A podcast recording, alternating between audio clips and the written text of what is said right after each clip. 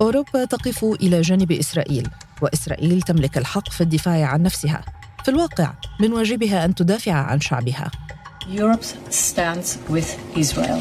And Israel has the right to defend itself. In fact, it has the duty to defend its people.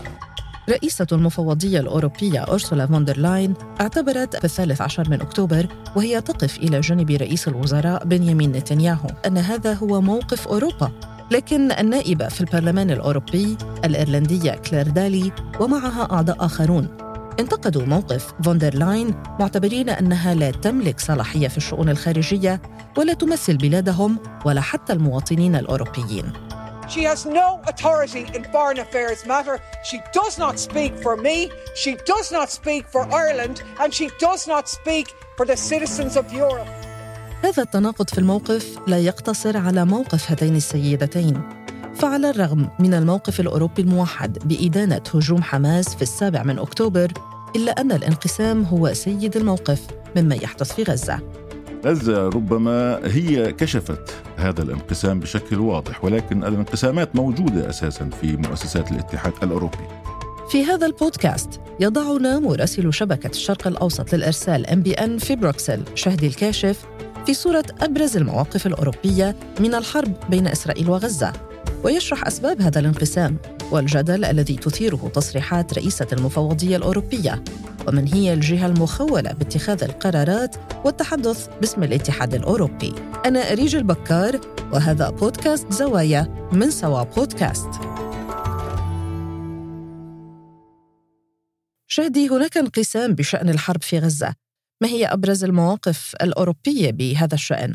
برز أن هناك يعني معسكرين معسكر تقود ألمانيا والنمسا وتشيكيا وعدد من الدول الأوروبية من بينهم دول شرق أوروبا. كلها ضد مبدأ وقف إطلاق النار الفوري في قطاع غزة. وهي الدعوة اللي وجهها الأمين العام للأمم المتحدة آه، أنطونيو غوتيريش وقال يجب أن يتم هناك وقف فوري ولكن هذه الدول تصر على أن وقف هذه العملية. في هذا التوقيت يعني إعطاء آه، آه، الأكسجين كما قالوا إلى حركة حماس وهذا يعني أنها ستواصل وتستمر وهذا أمر سيبقي إسرائيل تحت الخطر. وبالتالي فكرة أو مبدأ وقف إطلاق النار كان مرفوض من هذا المعسكر تحديدا فيما المعسكر الآخر فيه من الوسط وحتى أقصى اليسار. يعني نتحدث عن عدد من دول أوروبا تقودهم آه، إسبانيا باعتبارها اولا هي الرئيسة الدورية للاتحاد الأوروبي وهي صاحبة مبدأ أن الوضع الوضع الإنساني في غاية الخطورة. حتى موقف هولندا جاء آه، أيضا متقدم ويريد وقف لإطلاق النار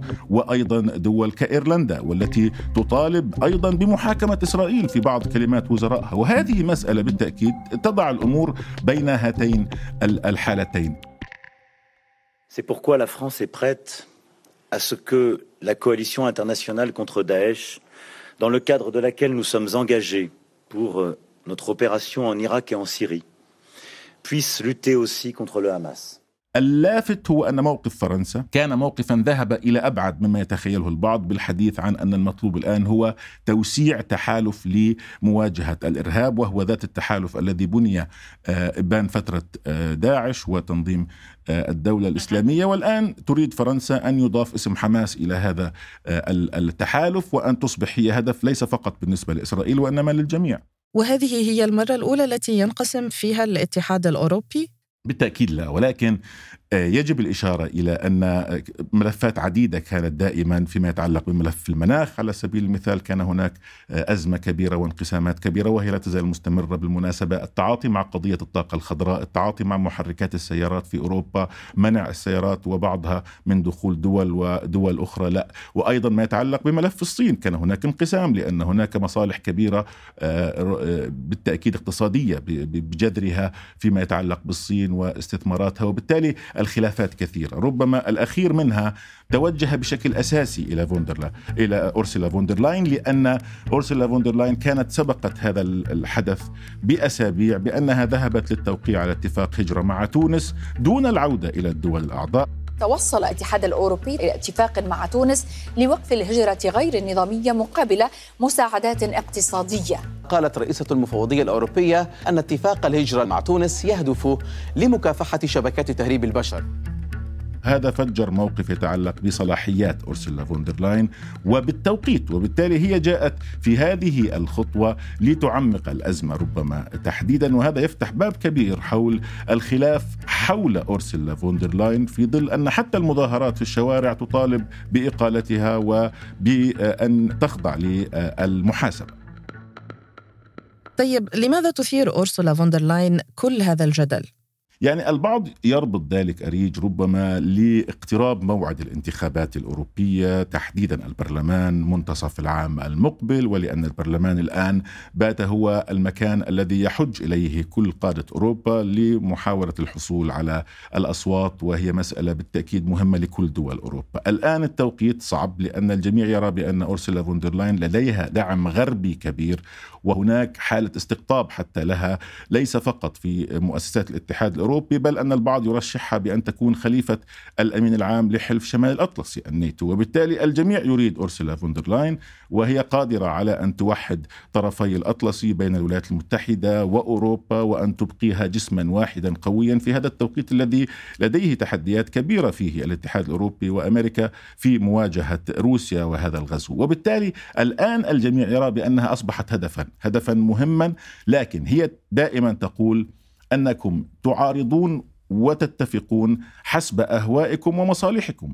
لماذا لم يدن أحد أرسلا فوندرلاين عندما ذهبت وزارة آه، العاصمة الأوكرانية لتتحدث عن موقف الاتحاد الأوروبي السياسي والعسكري في ذلك الوقت والكل صفق لها حتى في مؤسسات البرلمان وبالتالي الآن تدينون آه، تدخلها السياسي بينما في السابق لم تكونوا تدينوا ذلك وتعتبروا أن ما فعلته شجاعة These are war crimes targeted attacks on civilian infrastructure with a clear aim to cut off men, women, children of water, electricity and heating with the winter coming These are acts of pure terror. أرسولا فوندرلاين وقفت العام الماضي أمام البرلمان الأوروبي تقول إن الهجمات الروسية على البنية التحتية المدنية بهدف قطع المياه والكهرباء والوقود عن الرجال والنساء والأطفال هي جرائم حرب وأفعال إرهابية.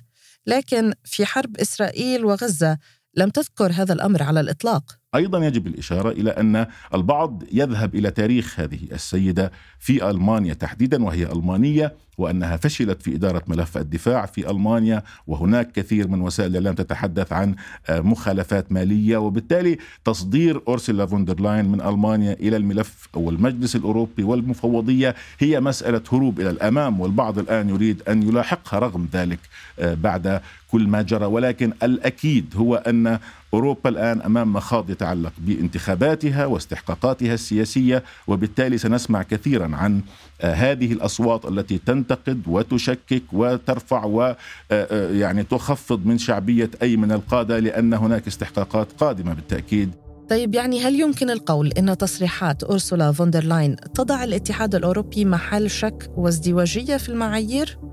يعني انتقاد ليس فقط لأورسولا فوندرلاين كل القادة الأوروبيين اعتبروا أن ما تفعله روسيا في أوكرانيا هو جرائم حرب ولديهم تسجيلات بذلك. وبالمناسبة ونحن في أوروبا الآن نتابع وسائل التواصل الاجتماعي الجميع يربط بين تصريحات قياداته فيما يتعلق بملف أوكرانيا وما يتعلق بملف إسرائيل ومن هنا يستندون إلى إشكالية ازدواجية المعايير إذا صح التعبير في داخل أوروبا. الآن الحديث في بيانات رسمية أوروبية. هو متوازن بالتأكيد فيما يتعلق بالحديث عن الوضع الإنساني في غزة والتركيز عليه ومطالبات ودعوات لأن يكون هناك هدى وفرص لوقف إطلاق النار ولكن الإشكالية هي غياب الفعل السياسي وهذه ربما هي النقطة التي يتفق عليها الجميع بأن أوروبا رغم كل ذلك بقي التعامل معها دوليا على أنها فقط هي المحفظة التي يمكن أن تقدم اموالا في أي أزمة ولكن أن يكون لديها فعل سياسي قادر على أن يغير كل ما يتعلق بالأوراق على الطاولة هي حتى الآن مسألة غائبة. من ناحية المسؤوليات والأدوار ما هو دور المفوضية الأوروبية ورئيستها؟ هي مسألة آه، ربما آه، تقنية بحتة لها علاقة بتوزيع المسؤوليات في داخل دول الاتحاد الأوروبي. ما يتعلق بالتشريعات والقوانين آه، هي مسألة تدرس ويرفع فيها القرار إلى البرلمان عن طريق المفوضية ولكن الجهة التنفيذية في الاتحاد الأوروبي هو المجلس، هو الذي يضم رؤساء الدول، هو الذي لديه وزراء الخارجية ووزراء الدفاع وبالتالي القرار السياسي اذا صح التعبير يصدر عن المجلس، ولكن كل ما يتعلق بكيفية إدارة الاتحاد تقنيا وما يتعلق بتشريعاته فهي مسألة تخص المفوضية. بالتأكيد وهذا أمر حسم آه، منذ فترة طويلة. يعني هل يمكن أن نفهم أن أورسولا فوندرلاين مخولة بالتصريح باسم الاتحاد الأوروبي؟ طبعا طبعا بالتأكيد هي مخولة باسم الاتحاد أن تتحدث بالخطوط التي يرسمها المجلس الأوروبي والمجلس الشؤون الخارجية وبالتالي ما يحدده هذا المجلس كموقف عليها هي أن تعبر عنه بالتأكيد في كل زياراتها والمناسبات التي تتحدث بها. ولا تتحدث في موقف يتعارض أو يتنافى مع ما يقرره المجلس من سياسات خارجية لها علاقة بموقف الاتحاد من كل القضايا سياسيا اقتصاديا اجتماعيا ما يتعلق بالطاقة ما يتعلق بأي ملف هي عليها أن تتابع كل ذلك يعني تصريحات فوندرلاين تمثل الاتحاد ولكن يجب أن تلتزم بما يحدد المجلس الأوروبي. المجلس قال إن لإسرائيل الحق في الدفاع عن نفسها في حدود القانون الدولي. وهنا خالفت أورسولا ما حدده المجلس وقالت إن الدعم الأوروبي لإسرائيل غير مشروط. كيف يتعامل الاتحاد مع تصريحات من هذا القبيل؟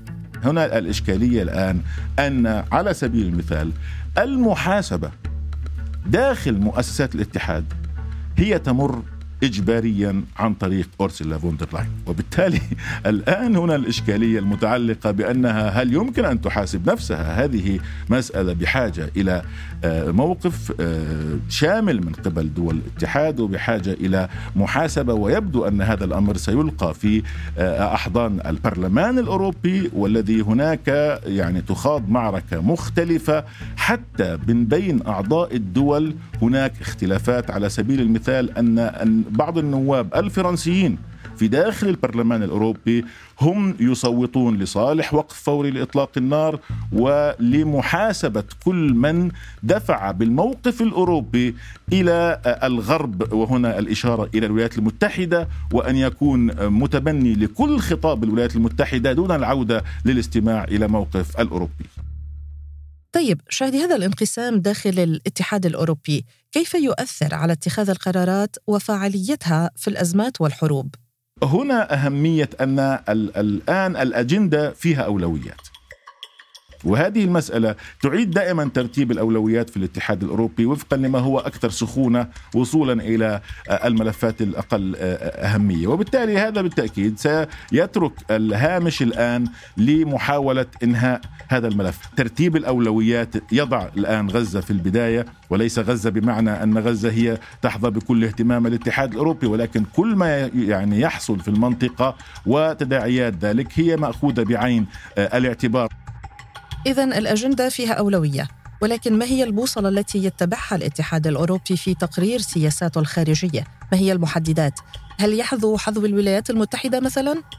هنا الحديث دائما كان عن أنه منذ الغزو الروسي إلى أوكرانيا يمكن أن نقول أن السياسة الأوروبية هي سياسة متطابقة بالكامل مع الموقف الأمريكي، لكن الآن عندما وصلت الأمور إلى تشعباتها في كثير من آه، المواقف. بدأت الأصوات تتعالى باتجاه ضروره أخذ موقف مختلف. عندما بدأ التناقض يصبح بين الولايات المتحدة والصين بصورة مباشرة بدأت أصوات تخرج لتقول لا نستطيع أن نوقف أو أن نقطع أو أن نتخذ إجراءات عقبيه بحق آه، المصالح الصينية لأننا سندفع هذا. ولكن هذا لا يمثل الكل الأوروبي. البعض يرى بأن الموقف الأمريكي على صواب. ولكن عندما ذهبنا إلى ملف يتعلق بالمناخ كان هناك كثير من الدول الأوروبية لديها مصالح حقيقية تتأثر بشكل مباشر حتى أكثر من الولايات المتحدة في بعض المواضيع وبالتالي هنا برز التنافر في المواقف. طيب يعني شهدي الممثل الأعلى للاتحاد الأوروبي للشؤون الخارجية والسياسة الأمنية جوزيف بوريل قال إن طريقة تعامل الاتحاد الأوروبي مع الحرب بين إسرائيل وغزة ستحدد مصداقية الاتحاد ودوره العالمي لسنوات مقبلة. ما هو مدى النفوذ الذي يملكه الاتحاد الأوروبي فعليا في هذا الصراع؟ النفوذ كبير إذا صح التعبير، البعض ربما ينسى أن الاتحاد الأوروبي هو لاعب أساسي في الرباعية الدولية والتي قادت مفاوضات السلام لسنوات طويلة بين الفلسطينيين والإسرائيليين وانتهى دورها عمليا بعد كثير من التطورات التي حصلت في الأراضي الفلسطينية وبعد عملية السور الواقي وما حصل بعدها من مقتل ياسر عرفات. الآن الجميع يرى بأن الاتحاد الأوروبي هل هناك قرار فعلا بأن يكون لديه دور فاعل مهم؟ هل يمكن أن يتقاسم ذلك مع الولايات المتحدة؟ هذا إذا وافقت الولايات المتحدة وهي التي تلعب الدور الأكبر آه، في هذا الأمر لا سيما وأن كثير من المؤسسات الفلسطينية الآن لديها تناقض مع الموقف الأمريكي وتراه بأنه موقف داعم إلى إسرائيل وهذا بالتأكيد آه، يجعل من الدور الأوروبي دور مطلوب وحاسم ومهم في هذه المرحلة وهذا ربما يمكن أن نقول بأن مخرجات القمة الأخيرة أعطت لهذا الأمر زخم وأهمية كبيرة بأن تعود أوروبا للحديث عن عملية سلام وأنها تريد أن تدير هذه العملية وأن تضمن بأن يكون هناك حلول قابلة للتنفيذ مثل مسألة حل الدولتين وهذا بالتأكيد يعطي أوروبا قدرة كبيرة على أن تكون عنصر مهم في هذا التوقيت. في السابع والعشرين من أكتوبر وبعد جدال كبير بين استخدام تعبير هدنة أو وقف إطلاق النار اتفق زعماء الاتحاد الأوروبي على الدعوة إلى ممرات إنسانية وهدنات لإيصال المساعدات إلى قطاع غزة. بحسب رويترز كان الخلاف داخل الاتحاد في أن هدنات تعني توقف مؤقت حينما تستدعي الحاجة بإيصال المساعدات ثم استمرار القتال بعدها بما يسمح لإسرائيل بتحقيق أهدافها. أما وقف إطلاق النار ورغم أنه يعني توقف القتال نهائياً وبالتالي إيقاف استمرار سقوط المزيد من المدنيين الفلسطينيين الذين تقتلهم العمليات العسكرية الإسرائيلية لكن هذا الطرح وبحسب دول أعضاء في الاتحاد سيكون مفيداً لحركة المقاومة الإسلامية حماس وسيحد من قدرة إسرائيل على الرد. البيان الختامي لقمة بروكسل دعا إلى استمرار وصول المساعدات الإنسانية بشكل سريع وآمن ودون عوائق.